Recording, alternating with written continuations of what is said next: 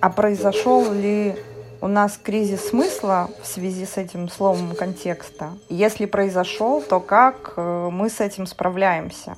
А я понял, что э, то, на чем я стою, э, и то, что у меня, наоборот, кристаллизуется и меня поддерживает вот во всем этом происходящем, и это как раз, судя по всему, ощущение веры. Важно создавать себе вот контекст этот, да, и этот контекст, да, он нужно признать, что он создается в совершенно токсичных адских условиях, с которыми трудно справляться. Но наличие этих токсичных адских условий не причина не создавать себе контекст для того, чтобы вернуться в это адекватное состояние. Не причина. А я, блин, реально в это верю. Потому что в ситуации кризисной это то, что я, на, на что я могу опереться. Потому что для меня мир такой. То есть, с одной стороны, я знаю, что я могу создавать ценность, и я в это правда верю. В смысле, я правда могу создавать ценность.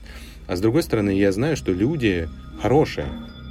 А смысл? А смысл? А, смысл. А, А, смысл?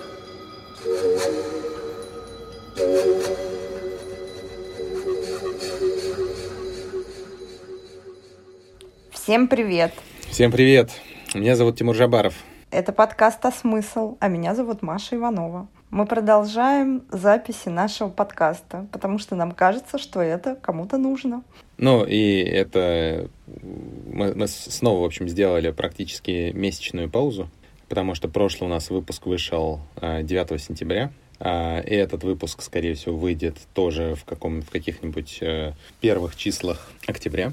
За этот месяц чего только не произошло в нашей э, жизни. И сейчас мы пишемся в любопытном сеттинге. Я сижу в студии в Москве, Маша находится где-то там в Калининградской области, и мы готовимся к тому, что записывать подкасты можно, находясь вообще в очень разных локациях.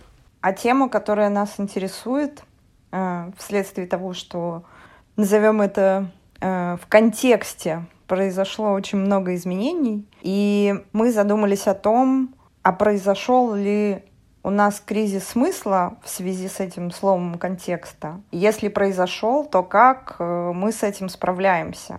Дело в том, что мы с Тимуром достаточно давно и плотно занимаемся различными помогающими практиками. Мы их изучаем, мы изучаем, как человек меняется, как человек адаптируется к изменениям. А вот теперь как будто бы пришло время применить все те прекрасные знания и навыки, которые мы тренировали э, как мы теперь понимаем, в безопасном контексте. И хочется поговорить об этом, обозначить какие-то направляющие, ну и поделиться просто опытом, кто как проходит этот сложный период. И вот, Тимур, первый вопрос у меня к тебе. Ого. Произошло ли у тебя изменение смысла в связи с тем, что сейчас происходит, и как это выглядит в твоей жизни? Слушай, э, конечно, произошло, не знаю, происходит. То есть это вот сейчас то, что происходит со мной. Для меня смысл — это ответ на вопрос «зачем?». Типа, зачем я вот это вот вообще все делаю? Зачем я встаю утром? Зачем я веду подкаст? Зачем я приехал в студию? Зачем я еду отдыхать? Зачем? Ну, в общем, зачем я делаю какие-то вещи? Зачем я работаю, зачем я делаю бизнес. Я понял, что у меня, в общем, неоднозначное отношение ко всему происходящему. То есть, с одной стороны, э, это все, конечно же, полный швах и пипец. Ну, в смысле, как бы все происходящее вызывает у меня тучу боли и разных сложных чувств. С другой стороны, я вдруг поймал себя на благодарности. Э, потому что, ну, это как с моим диабетом. Я в какой-то момент понял, что при всем том, что это, конечно, супер плохо, но есть что-то там удивительно хорошее. И здесь также.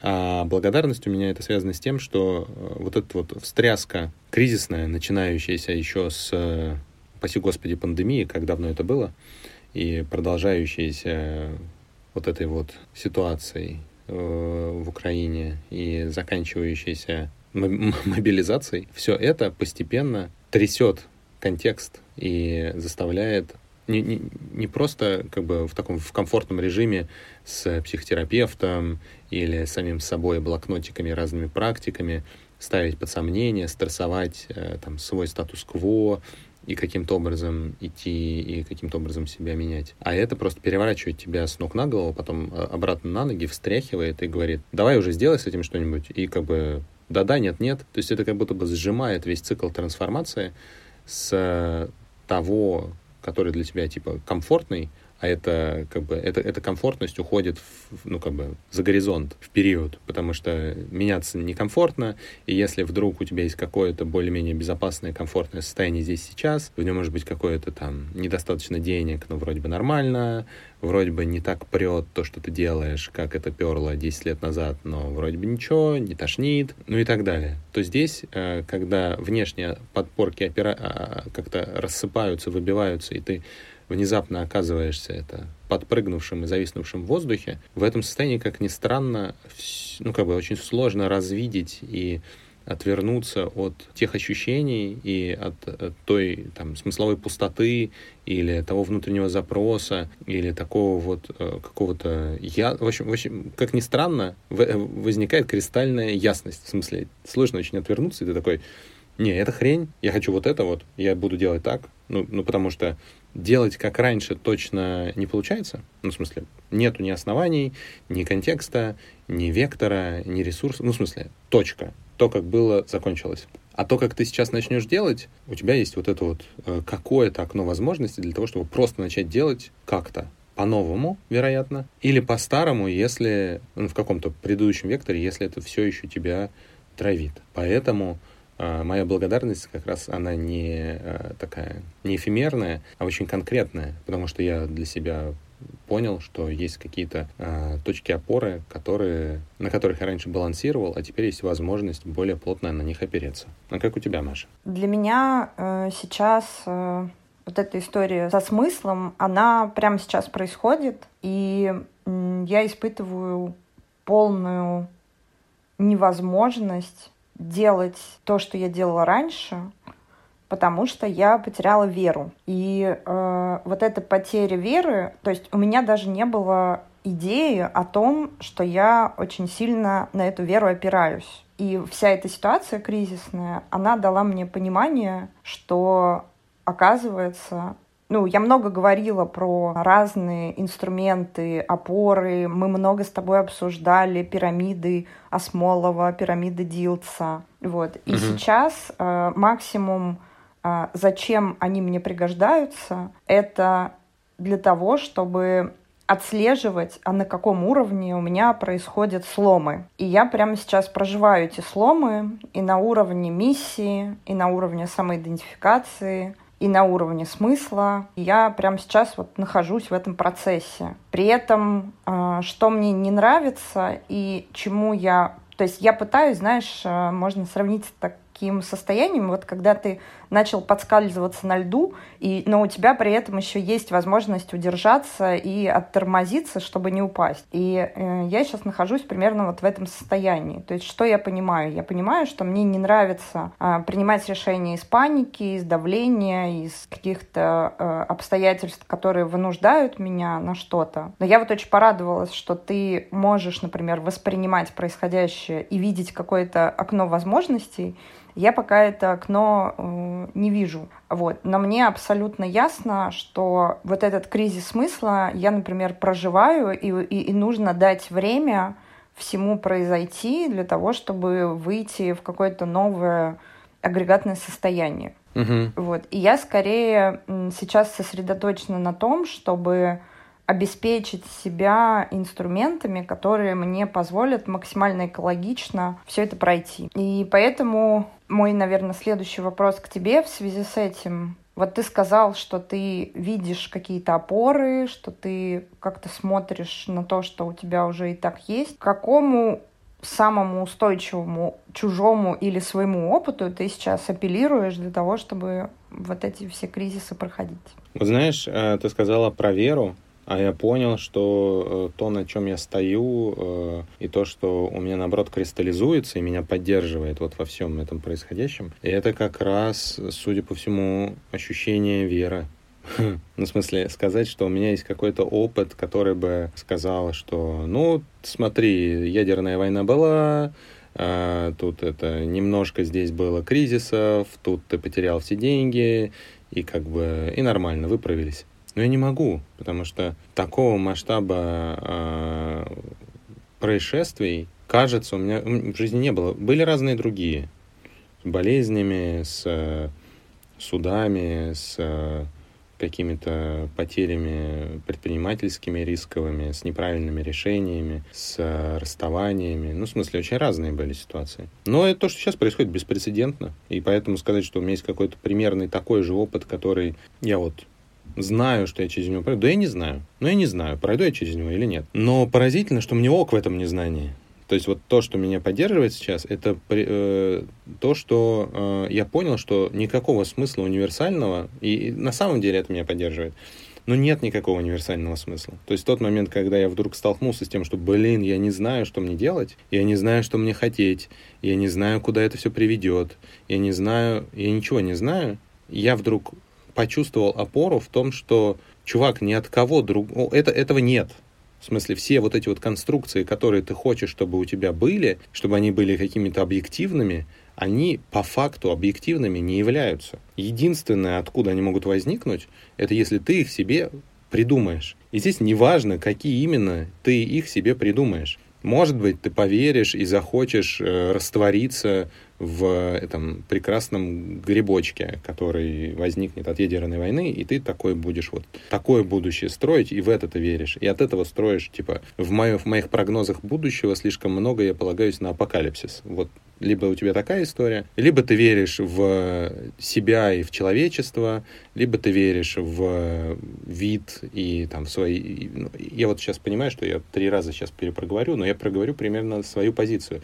Я верю в свои силы, не в том смысле, что я всесильный, а в том смысле, что я что-то могу, умею, я достаточно классный, чтобы создавать ценность, вне зависимости от контекста. Есть люди, я, я создаю ценность людям. А второе, я, блин, реально верю в людей. Ну, в том смысле, я понимаю, что я сталкиваюсь с очень разными э, проявлениями, поскольку мы с тобой там пишем в социальных сетях, пишем какие-то статьи разные. И понятно, что там с условием того, того, то, той сложности, как, с которой сейчас сталкиваются люди, очень много агрессии, очень много какого-то тяжести, Людям сложно, но мне так нравится. Я, я, я понимаю, что в меня где-то внутри встроено вот это вот лаосское. Мне тут подруга рассказала историю, почему лаосская. А, они ездили с, с знакомыми, с друзьями в Лаос еще до всех событий, всех-всех событий, включая пандемию. Они жили в вилле, которую, которую собственно, им сдавали а, муж и жена, семья. И как бы они там в соседних каких-то домиках жили, а здесь они вот как бы ухаживали за этим всем пространством.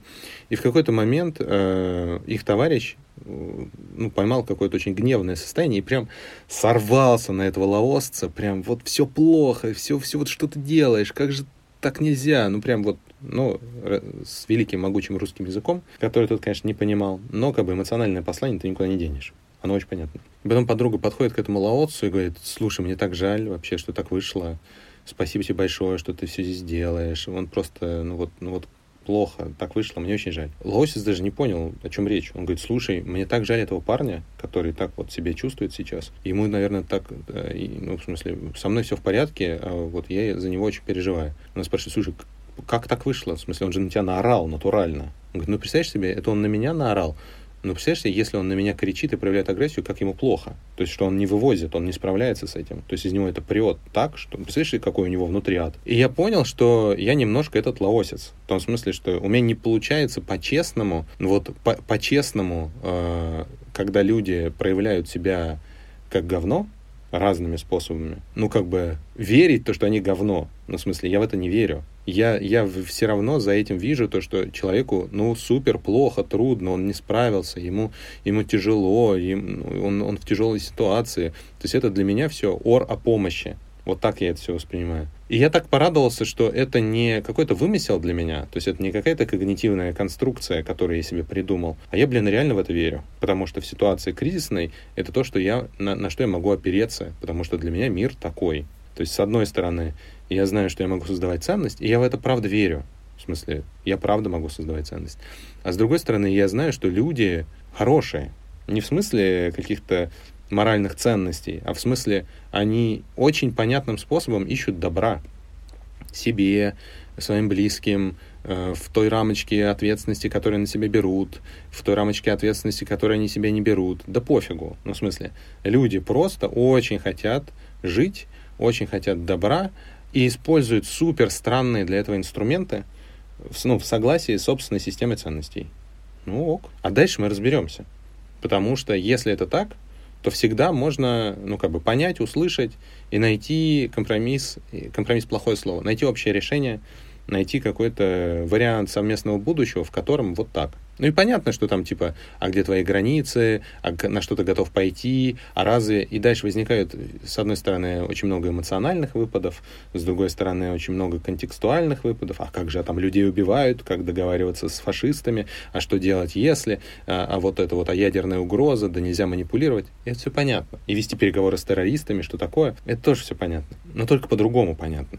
Ну, в смысле, понятно не то, что это валидные тезисы, а то, что э, это не человеческий разговор. То есть в тот момент, когда ты начинаешь разговаривать как система с системой, это один тип диалога. А мне очень понятно, и, и как бы там есть свои инструменты, там есть своя логика, и я даже, наверное, моментами ее понимаю. Но ближе мне логика э, разговора от человека к человеку. И она меня поддерживает. То есть, когда я вижу человека, я слышу человека, и у меня есть отклик, ну, мне понятно, что делать. Вот так я сейчас это чувствую. И я понимаю, что это вообще не ответ на твой вопрос. Ты сказала, типа, как, как, как, вот это вот про смысл, как, как, что это за точки опоры. И я понимаю, хотя нет, наверное, ответ на вопрос. Потому что это, я понимаю, что мой ответ, ответ на вопрос, он не про просто не про какой-то опыт в прошлом, а про убеждение и веру. Вот внезапно. Да, на самом деле это вполне себе ответ на вопрос. И пока я тебя слушала, я а, подумала, что, ну, меня, во-первых, очень восхищает твоя а, устойчивость, э, прости господи, в неопределенности. Ну, то есть, несмотря на то, что там в общем контексте достаточно сложно удержать какой-то здравый смысл, какие-то ценности общечеловеческие, на которые мы всегда опирались, а у тебя, тем не менее, есть вот эта вот опора на эти ценности, и никуда она не девалась, и даже наоборот, как ты говоришь, укрепилась. То есть я за тебя в этом смысле очень рада, и меня это восхищает. Но пока я тебя слушала, мне вспомнилось а, несколько стратегий моих личных, потому что я как раз проходила достаточное количество кризисов, включая кризис потери смысла он такой был э, в лайтовом, конечно, варианте относительно сегодняшнего дня, но тем не менее он был. И я вот подумала, что будет не лишнее это проговорить, ну, как бы и для меня, и для наших слушателей. Возможно, это тоже наведет на какие-то мысли и свои какие-то инструменты. А, я вспомнила, что был у меня где-то год,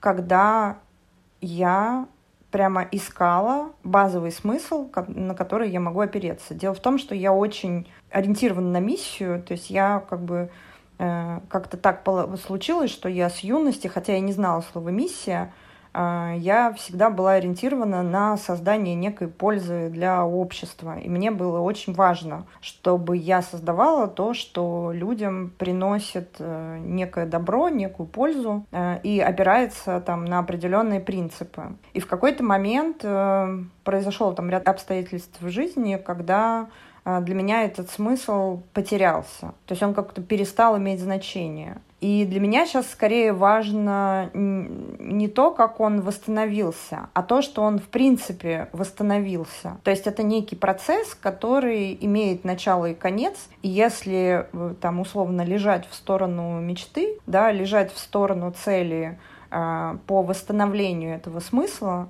рано или поздно он как бы приходит в каком-то виде, этот ответ приходит. Нужно то, на что я могу сейчас влиять, а, я могу сейчас влиять на обстоятельства и рамку, в которой а, я максимально безопасно могу пройти этот период, поддержать себя и дать а, этому пространство для трансформации. Я вот перед записью подкаста э, зашла в Facebook и написала пост, э, спросила людей, как бы, а кто на что опирается, а у кого какие практики. И вот эти э, практики сохранения стабильности, они сейчас у людей супер разные. Там, начиная от таблеток Атаракс, прописанных неврологом, да, продолжая там ежедневными рутинами. Кто-то написал, что там я слушаю оперу, мне важно, меня поддерживает опера. Кто-то написал, что вот есть любимая работа, и как я рада, что она любимая, да, и вот это является поддержкой. И в целом, как бы, проблема, наверное, не в том, что происходит этот э, слом смыслов, а проблема в том, что люди склонны впадать по этому поводу в панику и трагедию и э, поддаваться вот этому эмоциональному полю, которое вокруг трясет. Ну и чем выше индивидуальная чувствительность человека, тем больше начинается отражение вот этой вот социальной боли. Потому что вот здорово, что ты сохраняешь устойчивость, глядя на других людей, которые испытывают там боль, печаль и выражают это в агрессивной форме, это прям большая ценность, что ты при этом видишь, ну, что ты в это не ныряешь эмоционально. Вот. А мне кажется, сейчас достаточно большое количество людей, и я среди них, а, пропускают эту боль через себя и пытаются в этом устоять, что ли. Вот. И это большой труд и большая энергия не считать, что ты часть этой объективной реальности, а все-таки быть сфокусированным на собственной устойчивости, и это занимает просто силы еще. Вот, и это тоже важно понимать. И тем не менее, как бы в сложившихся обстоятельствах искать э, способы удержать вот эту рамку, в которой э, прорастает новый смысл. И удерживать этот вектор для того, чтобы не сваливаться вот в эту эмоциональную встряску. Слушай, у меня прям несколько комментариев возникло, пока ты говорила. Я понял, во-первых, что на меня сильно влияет контекст. Прям сильно. Просто я его прям прям, прям специально, наверное, бессознательно, но прям специально его файн-тюню для себя. То есть я стараюсь много общаться с людьми, которые сейчас устойчивы, мало смотреть э, и уделять внимание тому, что меня разбалансирует. Это прям факт. То есть это прям вот э, активная деятельность, которую я делаю. Шейплю контексты сейчас, где я пребываю и как бы в каком рассольчике я себя это Вторая история, э, я хотел сказать, что с одной стороны это э, фича, а с другой стороны может быть и баг. Вот эта вот история про э, какую-то нечувствительность или не, не, не понимаю, баг это или фича. Ну, то есть в, кон- конкретно в этом контексте это фича. Когда этот процесс закончится, накроет ли меня тем... То, то есть меня не хватает осознанности для того, чтобы точно сказать, как бы это вот так есть и, и все, и никак это не изменится, это просто мое текущее состояние, или я это вытесняю, и как бы это какая-то, какой-то копинг моего сознания, моей психики, и вот сейчас я как бы окажусь в более безопасном состоянии, и как бы следующие три месяца буду рыдать в подушку, потому что из меня это все будет вытрамбовываться. Я не знаю. Но вот as of today, вот пока устойчиво. И третье, что мне хотелось сказать, мне очень понравилось в какой-то момент мы с Сашей не нашего, это просто история такая, сейчас как не прямой пример, а перенос. Э, мы с Сашей не нашего э, как-то обсуждали историю про вегетарианство, и про он, он типа какое-то бесконечное количество лет не ест мясо. А я говорю, слушай, чувак, ну как это вообще, ну в смысле мясо? Я тоже пробовал, но мне как не зашло. Сказал такую крутую фразу, он говорит, слушай, ну в какой-то момент ты начинаешь смотреть э, на это как на несъедобное. В смысле, Тимур, хочешь вот этой прекрасной резины и посыпать э, вот, чуть-чуть пластмассой? Нет. Ну, в смысле, это же несъедобно. Вот это в какой-то момент становится таким. И перенося это на нашу текущую ситуацию, э, как бы, ну вот когда человека рвет, и у него понос, ну в смысле, ты же знаешь, что это не его естественное, нормальное, вообще здоровое состояние. Ты же знаешь, ну, ему плохо сейчас. Сейчас его оттошнит нормально, из туалета вылезет, он как бы помоется, и ну, все, ну, у него просто не, он нездоров сейчас. Ну, и как бы со словесным поносом ровно такая же история, или с эмоциональной рвотой. Ну, в смысле, ты просто в какой-то момент, не вдруг, ну, в смысле, это, вероятно, как бы функция от практики. Типа ты как бы когда с этим фокусом постеп... много времени проводишь в коммуникации, это как бы становится фильтром. Ну, типа, это просто эмоциональный понос пожалуйста, давайте мы сейчас это подождем, полечим, и как бы а дальше продолжим диалог. И возвращаясь к истории про контекст, я, я понял, что я э, прям книжка, которую я сейчас слушаю, очень в тему. Э, я давно хотел ее найти и почитать, но как бы, как это часто бывает с Тимуром, если он давно хочет, но не делает, значит, не очень сильно хочет, но это вообще общее как будто бы правило. Типа, если ты очень хочешь, но не делаешь, посмотри пункт первый, насколько ты хочешь. Книжка называется Atomic Habits, или, как она по-русски, типа, атомные привычки. И я вот скачал Audible, мне его порекомендовали, классная аудио штука, которая, типа, в которой можно слушать аудиокниги. И там как раз Atomic Habits я начал слушать. И там товарищ рассказывает э, не то чтобы супер новые для меня вещи, но он это делает каким-то таким ясным, простым, понятным языком с непробиваемой аргументацией. Тезис его следующий. Результатоориентированная жизнь это, конечно, хорошо, но процессоориентированная жизнь кажется э, сильно лучше. Что он имеет в виду? Типа, э, какое количество команд ставят себе цель ну, в смысле, и, и стремятся к результату победить в Олимпиаде или занять первое место, или вот это вот все. Да блин, все, ну все эти команды делают одно и то же действие. Они ставят цели победить в чемпионате. Ну просто кто-то побеждает, а кто-то нет. А с другой стороны, если ты не ставишь себе цель победить в чемпионате, но при этом у тебя шикарный график подготовки, какова вероятность, что ты победишь в чемпионате? Наверное, выше, чем у того, у кого плохой график подготовки. Просто день ото дня ты готовишься более эффективно, чем тот, кто как бы сделал себе менее, крутой график подготовки. И это не новость для меня. Ну, в смысле, ну, правда, процессы важны, потому что день ото дня, если ты растешь на процент к предыдущему состоянию, то ты как бы двигаешься в каком-то направлении. И да, этот вектор надо задать, да, конечно, твои рутины зависят от того места, в котором ты хочешь оказаться, но держать фокус не на цели, а на том, что ты делаешь каждый день, кажется эффективно. И почему я про это говорю? Потому что э, именно так и работает контекст. То есть в зависимости от того, в какой контекст, в контекст каких привычек и ежедневных рутинных действий я себя погружаю, в этом направлении я постепенно либо становлюсь лучше, либо становлюсь хуже. Ну, в общем, я меняюсь в этом направлении. Эти мышцы у меня качаются, или эти мышцы у меня атрофируются. Там совершенно фатальный пример он приводит. Он в меня реально попал.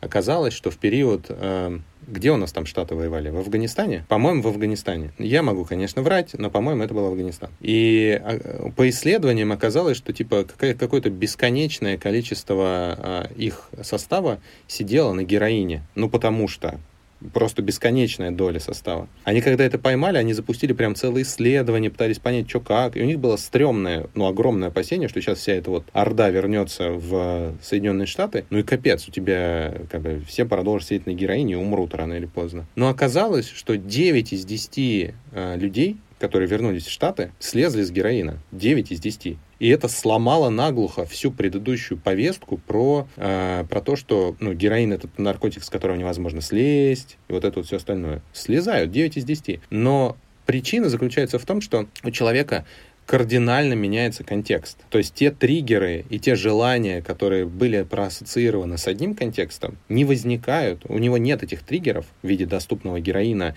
и в виде людей, с которыми он общается, которые на этом сидят, и в виде этого желания, которое он чувствует каждый день, когда это происходит. Но этого просто не происходит.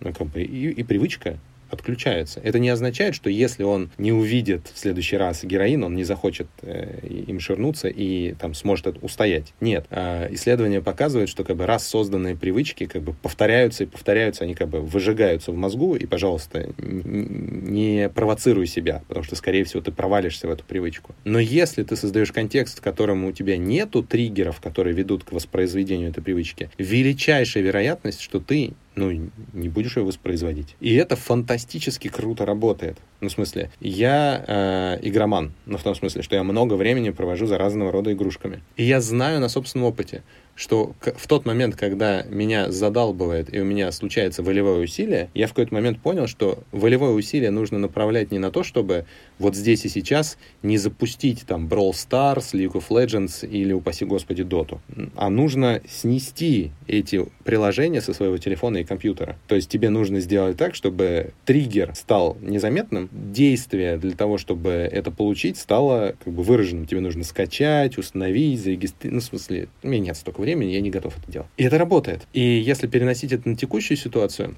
все каналы, которые э, создают вот этот вот информационный фон, который, э, который мне тяжек сейчас, я их заархивировал. Я их, я их даже не сносил в Телеграме. Я их просто заархивировал для того, чтобы в моем постоянном вот этом вот триггерном поле day-to-day прокрутки ленты новостей их просто не было.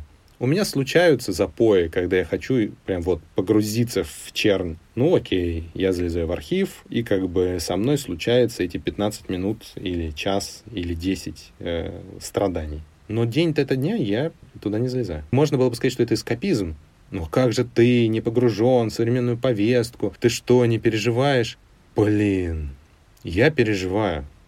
Я настолько переживаю, что я становлюсь нефункциональным в тот момент, когда я так переживаю. И я не понимаю, кому от этого добро, когда это так. Поэтому я выбираю делать так, чтобы быть функциональным создавать ценность, потому что от этого добро точно будет. Да, я поддерживаю, и это очень крутая позиция. И, наверное, хорошо, что ты проговорил вот, эту, вот это искажение про эскапизм. Да, я примерно так же думаю, что человек э, гораздо более полезен, когда он стабилен. Тот факт, что их уходит очень много, не означает, что не нужно в этом направлении двигаться. Я, наверное, хочу немного резюмировать ценность для меня э, нашего разговора. Я подумала, что Основное, наверное, сейчас э, проблема, барьеры, препятствия, которые я вижу, это неправильное формулирование образа результата, вот в моем случае, да. А если, допустим, я хочу, чтобы я там, не знаю, бодренько, быстренько определилась и радостно побежала фигачить классные дела, которые как будто бы сейчас кардинально изменят обстановку, то как будто бы это не тот образ результата, на который э, и я сейчас способна, э, к которому общий контекст располагает. И поэтому как будто бы стратегия вы выхода в стабильное состояние, и вот это вот стабильное состояние на основе новых опор в новом контексте, это более понятное, понятный результат, к которому я хочу сейчас прийти. И он более адекватен тому, что сейчас со мной происходит. Это первое. Второе. Э, важно создавать себе вот контекст этот, да, и этот контекст, да, он нужно признать, что он создается в совершенно токсичных адских условиях, с которыми трудно справляться. Но наличие этих токсичных адских условий не причина не создавать себе контекст для того, чтобы вернуться в это адекватное состояние. Не причина. Это просто контекст, в котором нужно, с которым нужно научиться справляться. И вот эта собственная рамка, которая позволит сохранить адекватность, это работа, которую нужно выполнять.